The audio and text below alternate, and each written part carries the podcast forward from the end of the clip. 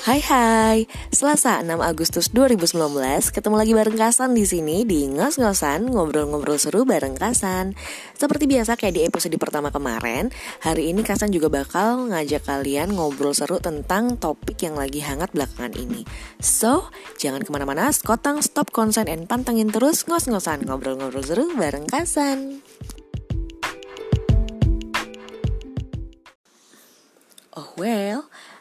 Finally, ini kali keduanya aku mengudara di podcast, dan semoga ini akan menjadi suatu rutinitas.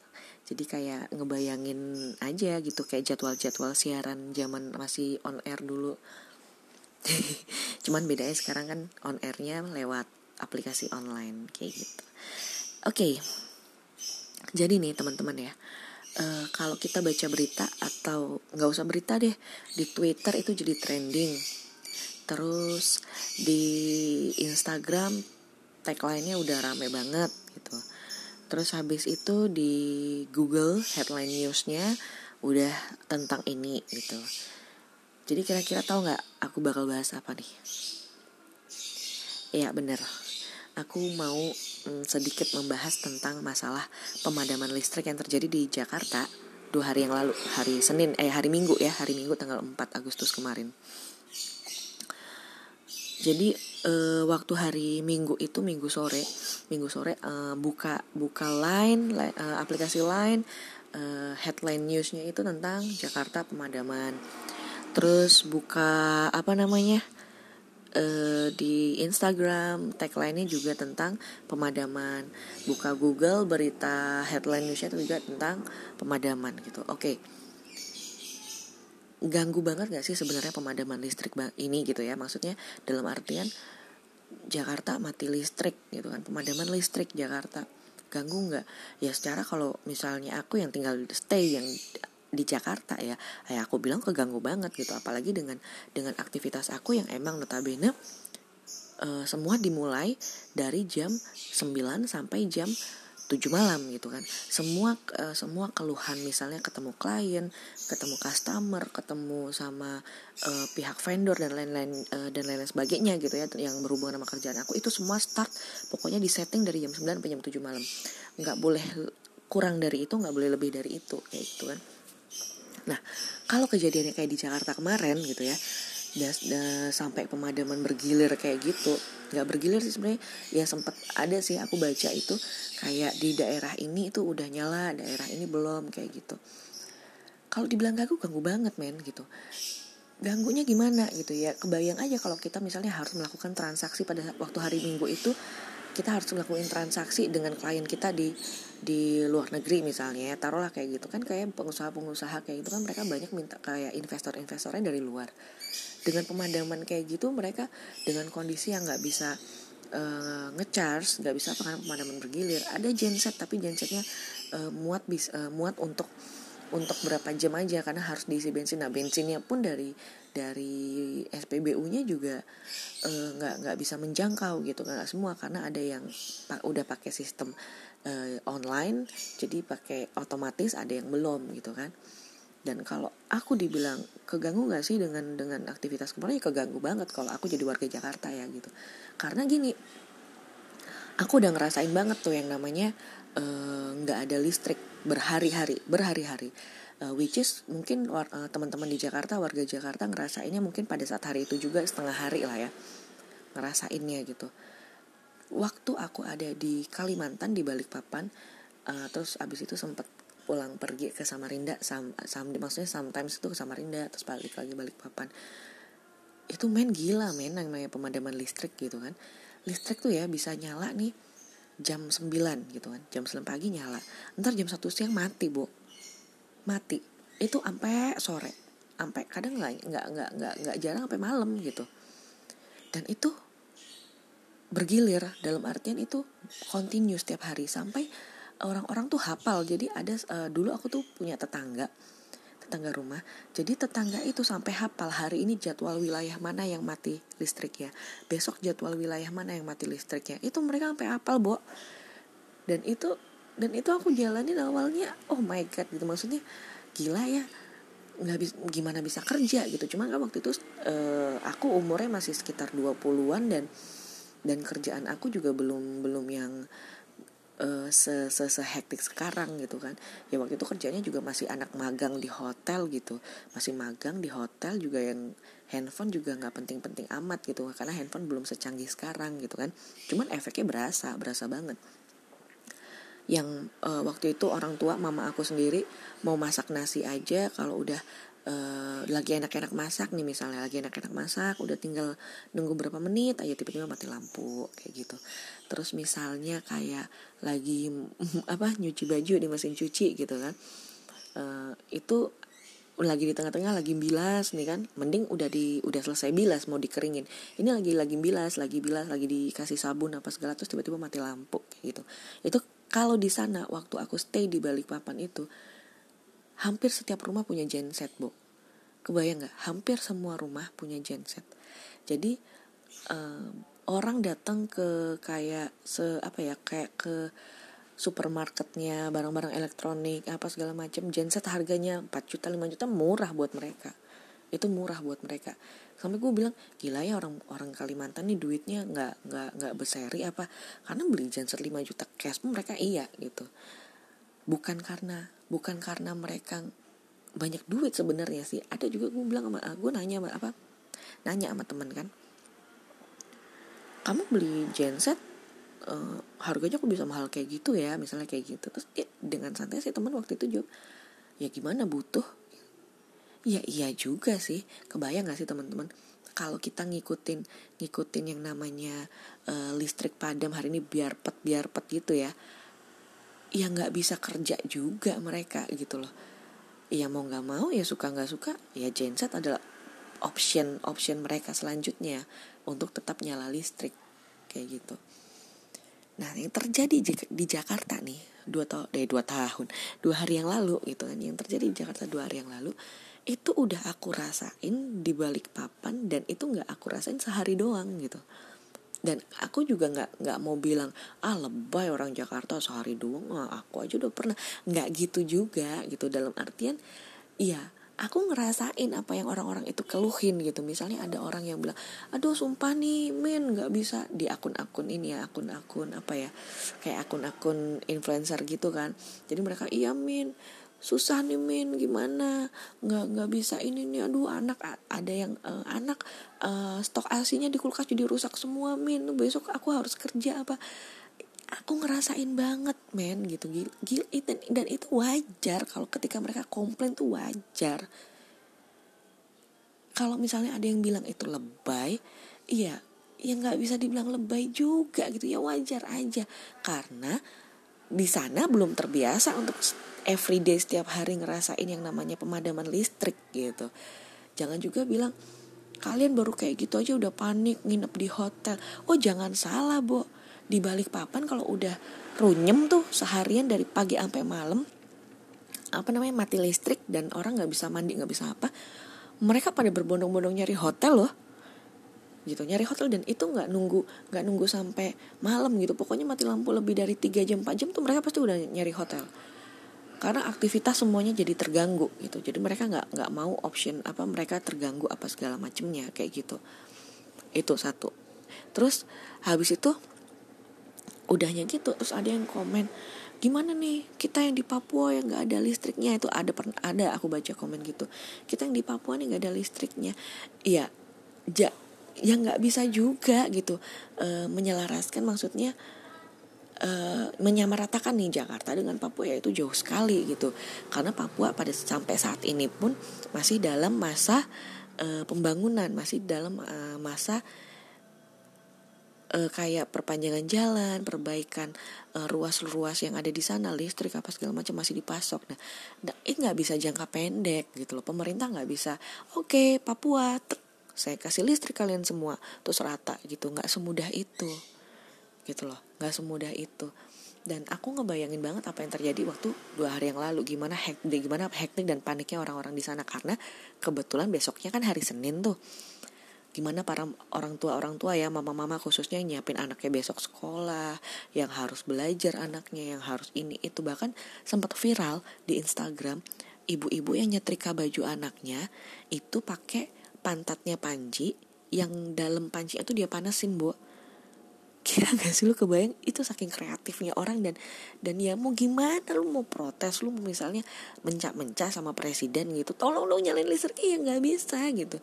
Ini mesin, ini masalah mesin. Dan mesin tuh yang bikin siapa, men? Yang bikin manusia gitu. Secanggih-canggihnya zaman, sekeren-kerennya teknologi, yang bikin tuh manusia. Itu yang harus kita pahamin dulu gitu loh. Itu yang bikin manusia, men. Dan manusia itu tempatnya apa? Tempatnya hilaf, tempatnya salah gitu. Jadi kalau ada sesuatu itu jangan ngebully, jangan dibully orangnya apa segala macam, PLN-nya juga jangan dibully gitu loh. Ya udah, nikmatin aja. Kalau toh kalian mau mengeluh, ya mengeluh aja gitu. Tapi juga jangan dibully PLN-nya. Ini gimana sih PLN gini-gini? Ya kalau misalnya kalian misalnya udah sampai ranahnya ngeluh gitu, ya apa kabar sama kami-kami yang udah pernah ngerasain? Jadinya kan akan ada seperti apa ya, statement yang bilang kayak gitu, ah lebay, apa kabar kita yang udah ngerasain hari-hari mati lampu kayak gitu ya, Bu. Nah, jadi itu jadi satu dilema sendiri sebenarnya waktu hari Minggu itu. Para artis-artis tuh pada rame-rame tuh. Bahkan salah satu artis ternama Indonesia sampai perginya ke Singapura, Bo. Gila gak? Gue sampai gak ngebayangin loh. Maksudnya gara-gara mati lampu doang dia perginya ke Singapura gitu. Cuman buat menghindari mati listrik gitu. Tapi gue nggak tahu ya itu benar atau enggak gitu kan. Yang cuman yang jelas beritanya, headline newsnya muncul di Instagram kayak gitu.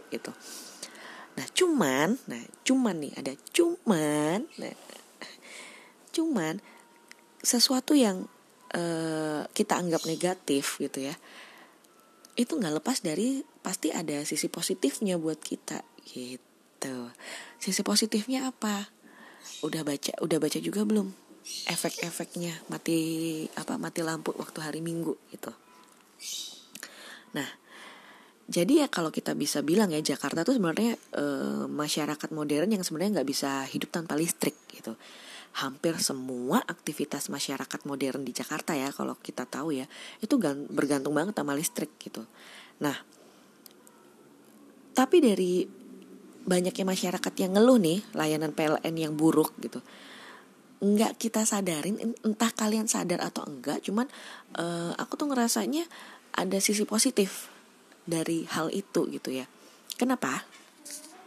Cailah kenapa bahasanya.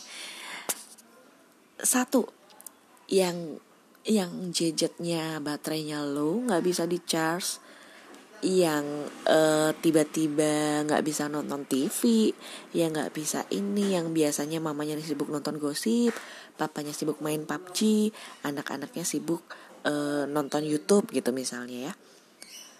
Positifnya apa? Keluarga bisa ngumpul, Bo. Kalian sadarin nggak sih hal itu gitu? Karena nggak adanya arus listrik tuh emang bikin bosan gitu. Apalagi kalau pas kita memang momennya waktu di rumah ya gitu kan, emang bosan gitu. Apalagi zaman sekarang meskipun ada di rumah nih, keluarga tuh emang kalau kita ngerasain nggak sih? Kalau aku sih ngerasain banget gitu. Ngerasain nggak sih kalian kalau udah di rumah pulang udah sibuk aja sama masing-masing urusannya gitu kan? Jadi jarang-jarang banget untuk kumpul ngobrol. Paling pun ngumpul di meja makan, itu pun juga ada handphone di sebelah-sebelah kita kayak gitu ya. Jadi kalau mau dibilang ada dampak positifnya ya ada gitu. Jadi keluarga bisa taruh dulu nih handphonenya nih, udah baterainya habis kayak gitu. Terus dia ya udah gitu, maksudnya mulai lagi, start lagi dengan ngobrol. Ya itu gimana sih gini-gini, oh ya Pak, oh ya Ma, oh ya Bunda, oh ya Ayah, kayak gitu-gitu. Jadi lebih berinteraksi. Jadi momen pemadaman listrik itu sebenarnya dapat dimanfaatin juga untuk kumpul dan sharing, atau enggak curhat nih masing-masing anggota keluarga kayak gitu. Jadi aku juga sempat baca nih dari headline newsnya Tagar News. Nah, jadi di Tagar News sampai bilang kayak gini. Dia tuh sempat wawancara ada salah satu keluarga namanya Pak Johannes, umur 23 tahun ya. Jadi dia tuh bilang kayak gini, "Iya, malah jadi cerita-cerita dan sharing loh sama keluarga. Padahal kalau hari-hari ya rumah itu udah kayak terminal doang, karena cuma singgah dan untuk istirahat." Nah, kebayang nggak? Itu jadi efek canggihnya teknologi kita beberapa tahun. Aku tahun 2000 2003, 2006 itu 2006 2007 itu baru masa-masanya handphone kecil tuh lalit. Ada sih handphone udah canggih, tapi ini iPhone 4G waktu itu, tapi aku belum mampu untuk beli saat itu kan. Dan itu pun juga kita udah mulai autis kok dengan handphone ya, chatting apa segala macem kayak gitu. Cuman autisnya nggak seperti sekarang di mana emang teknologi canggih banget, kita bisa ngejangkau semua aspek, semua hal tuh hanya dari satu genggaman kayak gitu. Jadi kayak opininya dari Pak Johannes tadi tuh benar juga gitu kan, yang biasanya rumah datang gitu kan, ini gitu, terus habis itu masuk kamar, tutupan, terus kita sibuk dengan gadget kita, sibuk dengan komputer kita. Nggak ada salahnya kayak gitu, ya nggak? Jadi kita sedikit tidaknya bisa lebih intens lagi nih sama keluarga kita sendiri gitu. Nah, yang bagi anak kos ya apa dong? Yang bagi anak kos ya menurut aku lebih bisa, dia mungkin kepanasan di dalam kosnya, keluar kos ketemu sama teman-teman kos di sebelah sebelahnya, oh jadi kenal, oh ya mas gitu, dari mana, oh dari, lebih kenal lagi. Yang tinggalnya di komplek perumahan gitu kan, ibu-ibunya yang biasa nyiram, yang bantuin nyiram mesin siram yang putar-putar di rumput itu, nah karena mati lampu takut bunga anggreknya mati, nah ibunya keluar rumah nyiram-nyiram, ketemu tetangga, ngobrol. Jadi ada interaksi, itulah bersosial sesungguhnya kan, kalau menurut aku sih kayak gitu karena selalu direct interaction gitu. Jadi emang bener-bener interaksi langsung gitu kan. Kedua, nah kalau dari sisi positifnya untuk keluarga, bisa saling ngobrol lagi. Tetangga yang awalnya gak kenal jadi kenal, ibu ayah yang tadinya gak ngerti anaknya maunya apa jadi ngerti gitu kan. Selain itu juga ada dampak positif sebenarnya kalau aku pikir ya, karena Senin 5 Agustus kemarin aku baca berita itu dampak pemadaman listrik waktu hari Minggu itu luar biasanya baik untuk kualitas udara di Jakarta. Gila nggak? Kebayang nggak hubungannya apa gitu ya kan? Cuman ya emang real kayak gitu, karena berdasarkan pengamatan yang aku baca itu ya. Jadi melalui situs pemantau kualitas udara gitu deh kalau nggak salah namanya, air visual gitu. Jadi pemadaman listrik yang terjadi di Jakarta itu menghantarkan kualitas udara membaik pada angka 79 atau moderat dari sebelumnya 130 sampai 175 angkanya. Gila gak men? Angka sebelumnya Jakarta sebelum pemadaman listrik itu 130 sampai 175 untuk kualitas udaranya, yang artinya itu gak sehat men. Itu buruk banget, itu jelek. Udara tuh udah nggak bersih. Kalau kalian lihat beberapa minggu terakhir ini orang ramai-ramai foto langitnya Jakarta, ya emang itu kenyataannya, itu nggak bersih gitu kan. Karena pemadaman listrik itu bisa jadi di angka 79 turun kualitas udara buruknya. Coba bayangin, nggak keren tuh ya kan? Itu keren men, gila. Maksudnya ya akhirnya ada positif energi yang terjadi di situ gitu kan. Jadi kalau misalnya dari pemadaman listrik tuh 79 langsung ngedrop, treng, padam listrik nih setengah hari. Nggak langsung yang padam listrik pertama mati langsung turun, enggak. Jadi padam listrik dari siang sampai malam itu turun. Nah kualitas udaranya juga semakin membaik gitu loh, semakin membaik. Nah ketika masuk di Senin udah mulai aktivitas lagi meskipun naik jadi ininya kualitas udaranya di 97, yang artinya ya harusnya bukan lebih baik tapi lebih buruk lagi, karena dari 79 naik ke 97 gitu kan. Cuman ya oke lah, better daripada 130 awalnya kan, itu ngaco banget dan itu horor banget gitu. Jadi kenapa bisa turun gitu, emang efeknya apa gitu, Emang kalau listrik mati emang efeknya apa gitu? Ya banyak gitu. Satu, kita pakai AC. AC itu kan ngeluarin gas karbon.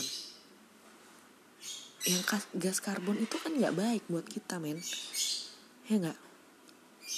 Terus ada lemari es itu juga paling bahaya, karena apa yang dia keluarin itu ketika kita buka kulkas, dinginnya dia tuh bukan dingin yang baik, ya. Dan yang paling sering dibahas sih, yang sering aku dengar dari teman-teman aku tuh ya hair dryer, pengering rambut itu. Kalau kita sekali nyalain itu udara yang keluar dari pengering rambut itu kan karbon semua men, bukan udara yang baik gitu. Nah itu kalau kebayang nggak sih kalau misalnya di Jakarta, ibu kota yang kerjaannya orang-orangnya masyarakat itu padat banget dan semua beraktivitas tanpa bisa lepas dari hal-hal receh kayak tadi. Ya nggak bisa nyalahin kalau udara Jakarta jadi polusinya tinggi banget. Terus habis itu apalagi nih, maksudnya apalagi nih dari pemadaman listrik, ada lagi nggak, dampak positif ada? Kalau aku bilang sih jadi agak berkurang ya paparan radiasinya dari sinar dari barang-barang elektronik gitu. Karena kan udah modern, canggih zaman sekarang, bisa hampir seluruh aktivitas kita kan semuanya pakai elektronik. Nah, cuman kadang nggak jarang penggunaan alat elektronik yang kita pakai itu bisa berpengaruh bagi kesehatan kita juga gitu, buruk juga gitu. Salah satunya ya dari radiasi elektromagnetik. Terus juga hal-hal kayak gitu bisa dapat nyebabin penyakit. Jadi misalnya nih, kalau kalian ngebiarin anak-anak kalian itu standby di depan handphone terus, itu bisa bikin katarak, kalau nggak salah ya, astenopia, atau sampai hingga gangguan kesuburan. Bayang nggak bahayanya gitu. Jadi nggak ada salahnya kok kita ambil dampak positifnya gitu, maksudnya oh iya ya positif.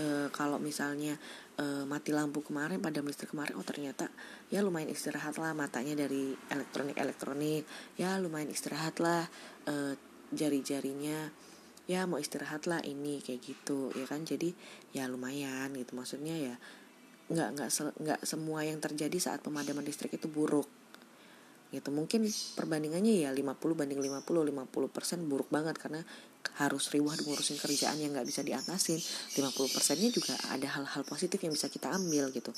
Apalagi kalau kita pikir-pikir ya, jadi pemadaman listrik yang kejadian waktu hari Minggu kemarin di Jakarta ya bisa jadi sebenarnya kalau mau dipikir-pikir dapat berbuntut ganti rugi yang dilakukan PLN gitu kepada masyarakat. Jadi sesuai Undang-Undang Nomor 30 Tahun 2009 tentang Ketenagalistrikan, jadi ada tuh dalam pasal 29 ayat 1E disebut bahwa konsumen berhak untuk mendapat ganti rugi apabila terjadi pemadaman yang diakibatkan kesalahan dan atau kelalaian pengoperasian oleh pemegang izin usaha penyediaan tenaga listrik sesuai syarat yang diatur dalam perjanjian jual beli tenaga listrik. Ini yang kalau nggak salah aku baca ya. Jadi pelaksana tugas PLT Dirut PLN Sri Penny Inten Cahyani menyatakan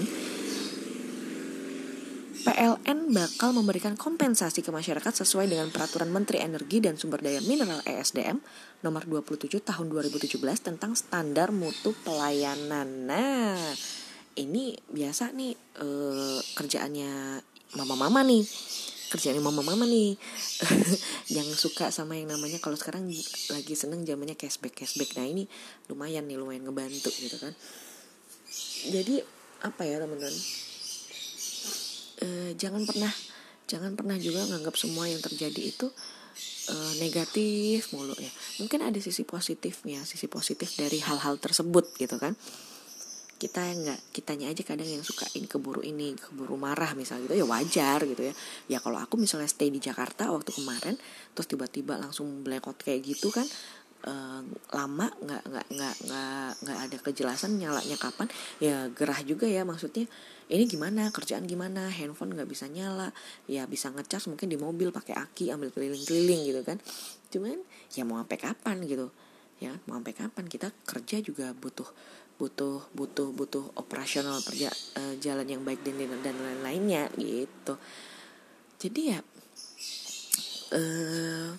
cukup cukup menarik sih, maksudnya aku pikir ya dulu tuh aku pikir gini, kita tinggalnya di daerah kita, kayak di Kalimantan tuh kan maksudnya pemasok minyak bumi yang paling besar ya, batu bara paling besar ya, untuk PLTU yang ada di Jawa dan Sumatera setahu aku ya, kalau nggak salah ingat. Tapi mereka paling sering mati lampu, terus mati lampunya juga, mati listrik nggak jelas gitu kan, matinya kapan, nanti hidupnya kapan, kayak gitu.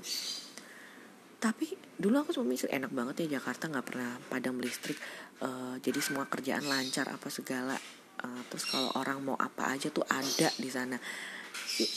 Terus ngebaca berita dan Jakarta itu pemadaman listrik kemarin dan lumayan lama, terus aku cuman kalau teman-teman pada lebay, ini, gitu aja. Kalau aku enggak men, aku cuma mikir, ibu kota bisa mati listrik juga.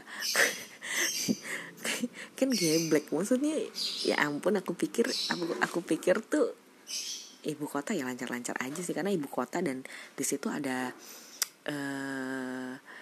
istana presiden, ada maksudnya ada semua pusat pemerintahan ada di sana ya, nggak mungkin lah mati lampu ya, masa sampai setega itu sih, pasti disetting lah sama PLN-nya nih biar di Jakarta nih nggak mati lampu, karena situ ada semua aktivitas pemerintah ada di situ.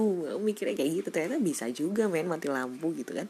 Jadi ya udahlah, pada akhirnya kan ya kenapa sih kita nggak berbenah diri aja gitu, maksudnya ya udah nggak usah saling nyalahin, wah ini gara-gara PLN nih, wah ini gara-gara ini nih, wah ini ya nggak usah juga ya, ambil aja positifnya. Gara-gara mati listrik nih aku jadi tahu nih anak aku sukanya apa sekarang, ternyata dia bakatnya masak loh, kayak gitu-gitu kan. Untuk yang ibu-ibu, kalau enggak untuk bapak-bapak, ya ampun ternyata aku baru tahu kalau nggak gara-gara mati listrik kemarin aku nggak bakal tahu deh, ternyata istri aku mungkin tali kutangnya udah robek-robek gitu, bisa jadi kan. Jadi selama ini sibuk dengan gini, jadi kalau istrinya juga nggak pernah ngeluh gitu, tiba-tiba gara-gara mati listrik ngobrol intens, pillow talk gitu kan, ternyata baru tahu ya ternyata istriku kebutuhannya juga masih banyak, istriku juga perlu didengerin apa segala macamnya, selama ini komunikasinya lewat chatting doang gitu kan. Banyak hal positif yang didapat sebenarnya. Nah tergantung gimananya kita aja menyikapinya. Kita mau nyikapinya dengan berlebihan ya hal yang sangat wajar, karena kalian juga stay di sana keluar duit dong, nggak sekedar tinggal gratisan doang. Tapi kalau kalian menyikapinya dengan hal-hal yang bijak dan positif, itu juga alangkah baiknya. Jadi auranya juga lebih baik, maksudnya juga kita nggak sibuk dengan hal-hal yang kayak gitu. Toh juga PLN juga dengan cepat membenahi dan langsung nyala listriknya setelah itu gitu. Jadi nggak semua hal-hal yang negatif itu berbuntut negatif untuk kita ya. Bisa jadi sesuatu yang negatif itu bisa jadi berdampak positif buat kita. Oke. Nah, selesai bahas listrik hari ini, mudah-mudahan sih mudah-mudahan sih teman-teman agak sedikit, oh ya benar juga sih apa yang dibilang Kasan ini itu. Enggak juga enggak apa-apa sih gitu, yang jelas selalu melihat segala sesuatu dari dua sisi, jangan dari satu sisi aja gitu, supaya kita juga bisa bikin berpikir belepotan deh padahal udah mau closing, supaya kita juga bisa berpikir secara waras dalam tanda kutip, bahwa nggak semuanya itu negatif gitu. Kayak yang tadi aku bilang, nggak semuanya negatif, kadang yang negatif itu bisa jadi positif buat kita. Oke? Thank you banget buat kalian yang udah dengerin. So ketemu lagi di celotehan, di ngos-ngosan berikutnya bareng Kasan. Jangan lupa diajak teman-temannya untuk follow akunnya Kasan di ngos-ngosan. Terus habis itu dengerin terus jangan lupa leave pesan atau leave komentar, kalian pengen kira-kira nextnya Kasan ngebahas topik apa nih ya. Jadi Kasan undur diri dulu dari ruang dengar kalian. Hari Selasa 6 Agustus 2019 ketemu lagi di topik-topik berikutnya bareng ngos-ngosan, ngobrol-ngobrol seru bareng Kasan. Dadah.